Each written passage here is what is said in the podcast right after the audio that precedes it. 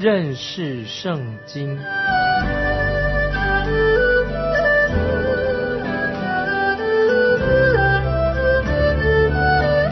认识上帝的话，把上帝的话带到全世界。本节目是由认识圣经机构和环球广播电台联合制作，欢迎收听。亲爱的听众朋友，你好，欢迎收听认识圣经。我是麦基牧师。我们看旧约的小先知书弥迦书，弥迦书第二章九节：你们将我民中的妇人从安乐家中赶出，又将我的荣耀从他们的小孩子进行夺去。这些经文啊非常严厉。你们将我民中的妇人从安德家中赶出，意思就是很可能就是。当时的官长没有好好的保护寡妇啊，因为寡妇已经继承了她丈夫过世的产业，他们没有保护寡妇。经文也告诉我们说，又将我的荣耀从他们的小孩子进行夺去，进行夺去指什么呢？就是说到神已经赐给这个寡妇的孩子们啊，应该有人去保护他、眷顾他，但是。他们竟然把小孩子的权利剥夺了，因此这个小孩子就会活在一个很恶劣的环境当中成长。今天在我们这个时代里面，我们看见有些年轻人非常叛逆。为什么他们会叛逆的？我认为就是神借着这些年轻人的叛逆，提醒会不会是我们这些大人啊，这些成人呐，很冷漠，疏忽了我们的责任，要关怀年轻人。我们继续看《弥迦书》第二章第十节，二章十节，你们起来去吧，这不是你们安息之所，因为污秽使人毁灭，而且大大毁灭。二章十节，《弥迦书》非常重要。这里说到北国以色列，他们不敬畏神，想要自己来解决这个社会问题，他们也不想说跟神与神和好，寻求。神的帮助，因为已经有问题了，他们不肯寻求神的帮助，所以我们看到弥迦书二章第十节的下半说什么呢？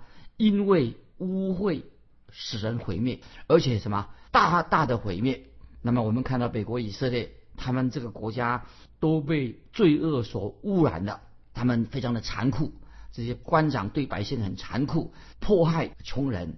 神说的很清楚，透过先知弥迦警告，神要将这些人。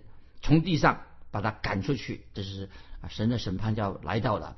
接下来我们看第十一节，弥迦书二章十一节：若有人心存虚假，用谎言说我要向你们预言的得清酒和浓酒，那人就必做这名的先知。这些经文实在是听众朋友读起来会不会觉得好讽刺啊？真是令人听起来很难过，很尖锐的讽刺。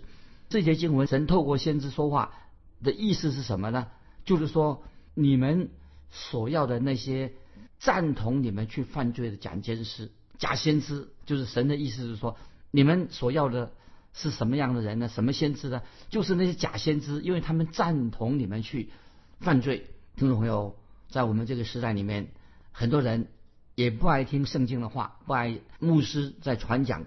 啊，圣经的话，尤其说关于酗酒，关于酗酒这个醉酒啊，是一种错误的行为。酗酒当然不是一个好的行为，但是有些教会这些传道人呐，他说：“哎呀，为了交朋友，为了社交的关系，喝喝酒没关系，就喝，你们就喝吧。”他们就是这样认为说：“哎，我们现在活在现在是新的时代了，喝酒有什么关系呢？我们也不是活在摩西的时代呀，律法时代呀，我们当然可以喝酒。”是的，我们基督徒今天果然是活在神的恩典的时代。听众朋友，我们是活在神恩典的时代。但是如果一个基督徒他如果真正爱神的话，他就一定会遵守神的诫命，遵守神的律法，就会很清楚的，就是意思是说，就是要谴责酗酒的行为，因为神是谴责酗酒的。但是在先知弥迦的时代的那些假先知，哎，他们说喝酒没关系，他不会谴责这些百姓酗酒的罪行，而且他们这些假先知，因为他说好话给人家听，让那些百姓哎觉得哎很受欢迎，反正欢迎这种呢当时的假先知，因为他们所说的什么只是百姓爱听的话，但是。真的先知弥迦啊，弥迦先知他所传的信息就是什么呢？就是审判的信息。第三章以后我们会看到，第二章都提到弥迦先知所传的信息一直很严厉。但是这个时候啊，我们就看到弥迦虽然他是预言审判要到来的信息，但是我们也看到先知弥迦也说到，在暴风雨之后将会有阳光普照大地。意思就是说，先知也会说那些使人有盼望的信息，就是穿过乌云之后，阳光就会普照大地啊。我们现在看第十二节弥迦书第二章十二节啊，这个经文也都很重要。十二节这样说：雅各家啊，我必要聚集你们，必要招聚以色列剩下的人，安置在一处，如波斯拉的羊。又如草场上的羊群，因为人数众多，就必大大喧哗。注意十二节是什么意思呢？听众朋友，你大概注意到了吧？当神对以色列的百姓指责他们犯罪的时候，经文就是用雅各，就用雅各来称呼这些以色列百姓。当这一节经文应用到雅各的身上的时候，是什么意思呢？为什么要用雅各？意思就是说神。要施行怜悯的，所以听众朋友，感谢神提到雅各，就是表明神要向我们基督徒也要施行怜悯。这不是因为当时的以色列百百姓哇，他们多了不起，也不是因为他们的品格很好，这些都是出于神的恩典。听众朋友，今天我们能够活在这个世界上，能够成为基督徒，当然也是出于神的恩典。所以经文说，雅各家啊，我必要聚集你们啊，所以这些经文我们。是很感人的，在以色列百姓，我们知道后来以色列百姓啊，他们已经被巴比伦掳去了，被掳走了。那么我们知道，直到今天，以色列人被掳归回，这个这个预言预言还没有归回，以色列人归回的预言还一直还没有应验。那么今天听众朋友，我们知道今天的以色列国家啊，这个以色列国啊，已经有部分的以色列人回到他们的以色列这个地方来建国了。那么，但是这个整个预言当然还没有完全的应验，因为神在这里透过先知说的很清楚，神要聚集所有的以色列人，要回归到以色列，到今天还没有应验。所以今天我们看见居住在全世界的有很多的以色列人，可是，在现在的以色列国的总人数啊是很有限，这个说最多也不过三百万人而已。可是居住在全世界的以色列人。超过实在是说超过一千两百万，所以今天我们知道以色列国它国家的总人数很少啊，在居住在以色列现在的国之外的啊啊人这些以色列人很多，所以这个应验预言还没有应验。我们再看弥迦书二章十二节怎么说呢？他说：“我必要招聚以色列剩下的人。”这个什么意思呢？注意。当神提到以色列渔民啊，就剩下这些以色列渔民啊，剩下的人时候啊，就是用以色列这个字啊。神一直在以这个以色列对一些还留下来的忠心的这些以色列人，就是神非常关心这些人。那么这些现在住在以色列国的，刚刚也说过，以色列国的内部的人还是少数，当然有一天会百分之百的。居住在国外的这些以色列人呐，有一天他们回会回归到自己的本土，所以我们也知道，今天神做奇妙的工作，神乃是这些以色列渔民啊，为了这些以色列渔民，所以神仍然今天施恩给这个现在的以色列国。可是到了将来，在大灾难时期，我们知道大灾难时期啊，那个时候有很多很多的以色列人呐，都会蒙恩得救。这些以色列人到底指谁呢？啊，这个是我们现在要注意下面的经文啊，提醒我们听众朋友，就是在启示录第七七章啊，以启示录第七章说到十四万四千人，关于这个预言，关于这个启示录十四万四千人。启示录第七章已经给我们做些说明了。那么这些十四万四千人，他们会头上什么？都是有圣灵的印记。十四万四千人，我觉得也是一个形容啊，比喻啊，就是他们头上额上有圣灵的印记，就是讲这些以色列百姓经历过大灾难之后，他们仍然存活下来啊。这里我在强调，今天。以色列国这个国家，现在这个以色列国家，它人口啊大概只有啊三百万而已。现在居住在全世界的犹太人有多少呢？有一千两百万。这目前以色列国也不过三百万而已。所以这个十四万四千人，当然看起来也是一个少数的数目，对不对？但是将来就是未来的预言，会有很多很多的以色列人回归到以色列国。那我们继续看弥迦书二章十二节的下半。弥迦书第二章十二节下半，安置在一处如波斯拉的羊啊，这是听这节经文读起来很好。波斯拉啊是什么呢？是指一个羊群聚集的地方，因为波斯拉那个地方有最好的草原作为牧养羊群的一个地方，所以在诗篇二十三篇啊，我们想到诗篇二十三篇就是等于像。这个预言应验一样，诗篇二十三篇说到：“耶和华是我的牧者，我必不致缺乏。他是我躺卧在青草地上。”这个才是表示未来这个预言要应验。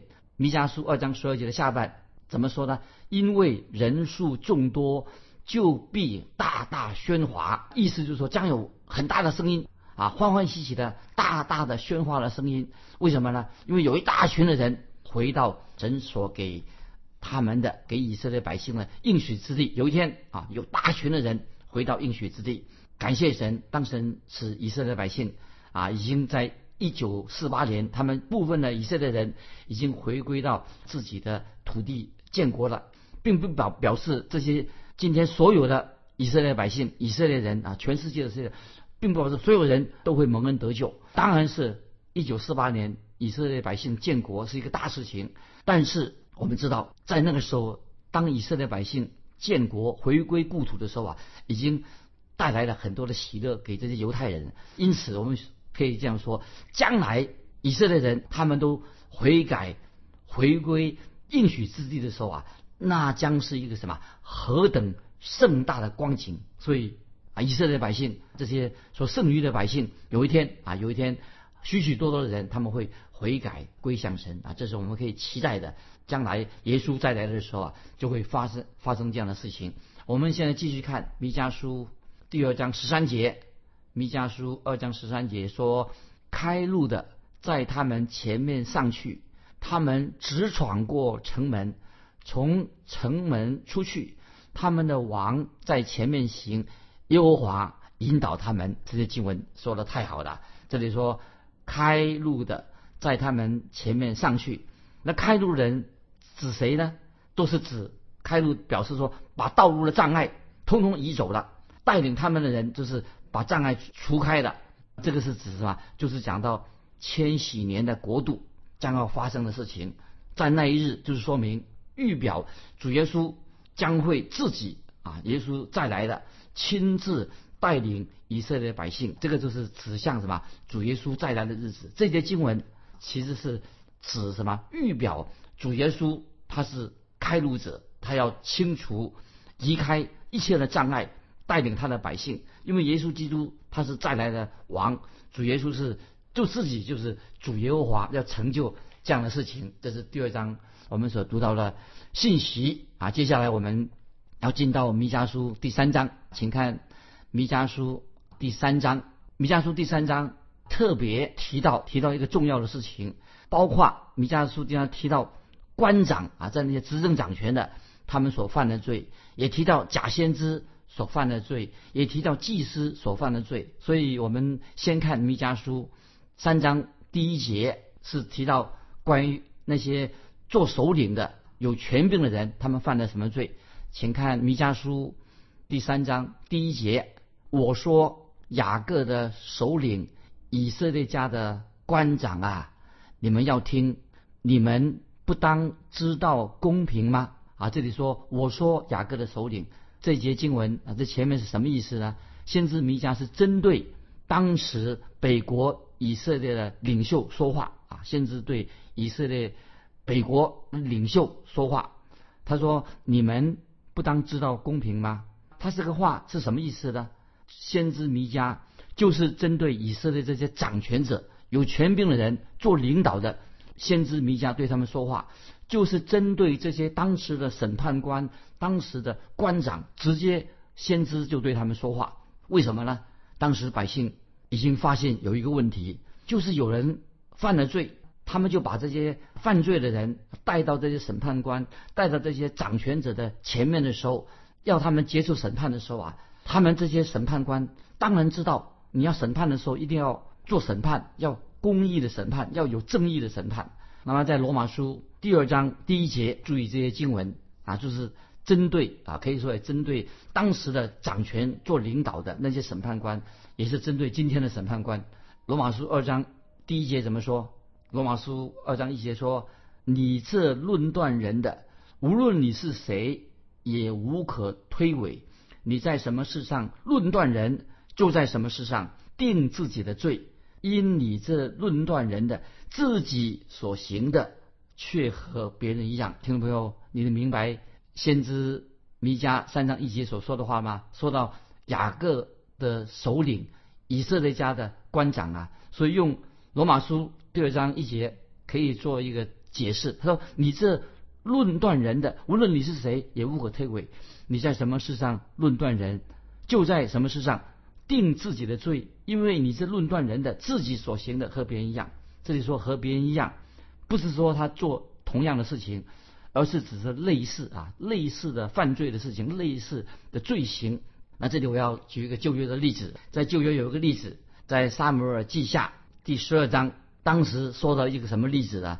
就是先知拿单，先知拿单来了。他来到谁的面前呢？他就来到大卫王的面前，拿单要对大卫王说话，就告诉大卫王说，在他的国中啊，有一个很富有的人，这个富有的人，有钱人，他拥有一大群的羊，可是这个富人为了招待客人，招待他自己的客人呐，他不用他自己这么多的羊群中取一只羊羔，他做什么呢？他却取了一个穷人的小母羊羔来招待客人，而且。这个穷人的这个小母羊羔是他唯一的、唯一的谋生的。这个穷人唯一所有的羊，这是他要生活的。可是这个富人却夺取了这个穷人的这个这个小母羊羔来，就要烤了给他的招待他的客人。所以这个富人心地很恶劣。那么大卫王听到先知拿单呢讲了这件事情以后啊，那么大卫他怎么做的？大卫就站起来。好像气得满脸通红。大卫说什么？他就宣告说：“这种人要惩罚这样欺负穷人的人。”听众朋友，你知道这个结果怎么样？大卫马上就他感觉到，嗯，这个富人他行不义啊，怎么可以欺压穷人呢？但是大卫没有看见自己的罪。先知拿单要指责大卫，他自己大卫大卫王他自己呀，却做了这个富人所。做的相同的事情，所以这个这是记载在撒母耳记下第十二章七节很重要。在撒母耳记下十二章七节，先知拿单对大卫说：“你就是那人，你就是那人。”他就指责这是大卫自己所犯的罪。感谢神，大卫王听见拿单所说的事情以后，他知道自己犯了罪，并且大卫他做了啊一个很正确的。做什么呢？他在神面前就悔改认罪。所以，听众朋友，当我们做错事情，别人指责我们的错误的时候，那我们应当，如果是事实，我们应该在神面前认罪。但是很奇怪，我们一般人都是这样，包括基督在在内啊。为什么很容易看到别人犯罪？别人犯罪我们看得很清楚，却看不到自己在神面前也是一个罪人，自己也犯罪了。所以我们都知道。神就对以色列百姓，特别这些领袖、领袖人物、这些审判官，他说：“你们这些审判官，因别人做错的事情，你们就进行审判；但是你们自己却做也一样犯罪，做了相同的事情。所以，我们刚才读到这段经文，听众朋友，我们也可以很用在我们今天啊，听众朋友，你的周围环境当中，也用在我们应用在我们今天的时代里面。我们看到别人犯罪。”却没有看到自己犯罪。这个当然就是我们这个今天这个时代啊，我们的环境、周遭的环境啊，就是这个样子的。那么，我认为今天有很多的做法官的啊，他们常常今天为什么有些做法官的人呢，很宽容，宽容罪犯啊，马马虎虎啊，随便审判一下。尤其今天，甚至有些法官他不想判人死刑啊，他不想判人死刑，不是因为他们有怜悯心，主要为什么他一个犯罪的人应该判死刑，他不判的，主要的原因是什么呢？因为他们自己呀，内心他们自己也犯了罪，他们里面呢，自己的内心呢有犯罪的情节，他们自己就犯罪。因为他们虽然说哎犯把人判死刑，他们心里会很不安，并不是因为他爱这个犯人犯罪的人。我认为今天许多的法官坐在那个审判席上，那么他听到这些受指责控告的这些案情之后。那么，为什么这今天的法官呢？有时判罪判得很轻呢？有些法官随便判罪判得很轻呢？为什么呢？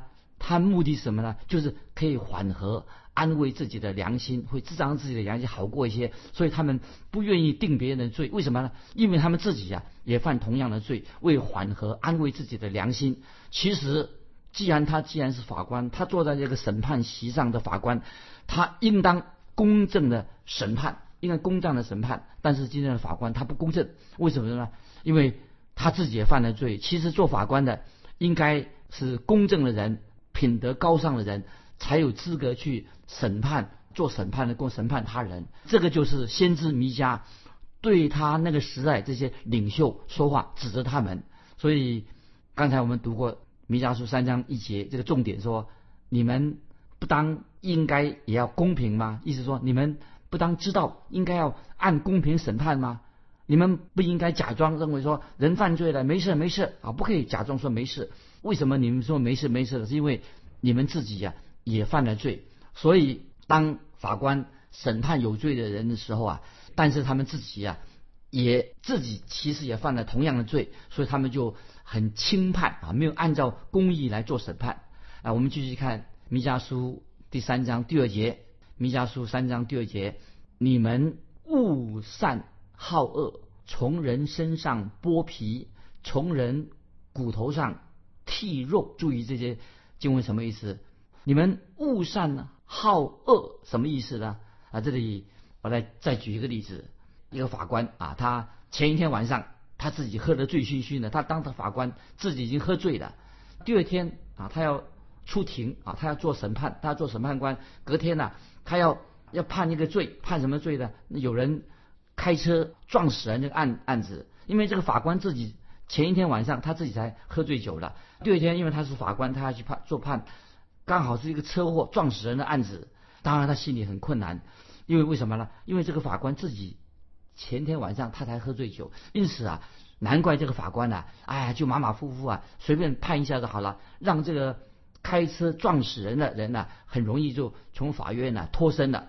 那听众朋友，我要做一个见证，我自己的母亲就是因为车祸过世的，那么就是被一个喝醉酒的人呢，喝了烂醉，把我母亲撞死了。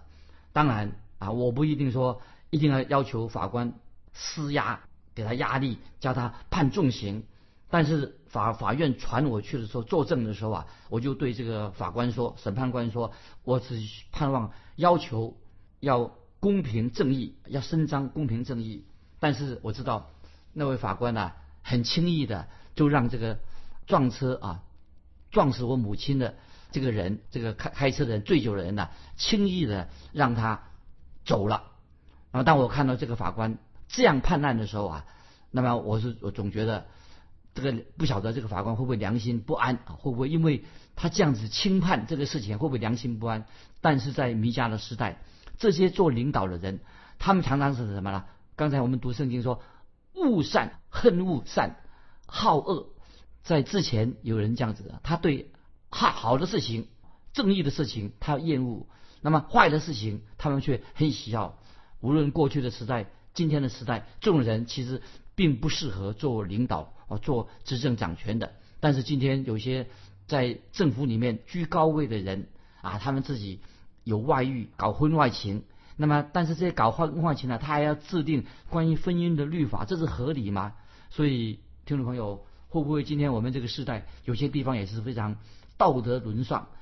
应该是归咎于开始人当立法的时候，应该要很严格、严格的立法，不可以马马虎虎，就是这样让它过去了。所以我们看到在弥迦先知的时代，神就把这个责任要归咎于什么？北国以色列这些执政掌权的这些领导的人。所以我们知道啊，弥迦书提出了啊一个管理国家的这个准则，特别是那些。身居领导地位的人，这些人要有好的品格。那么，所以刚才我们读那个三这个经文说，从人身上剥皮，从人骨头上剔肉。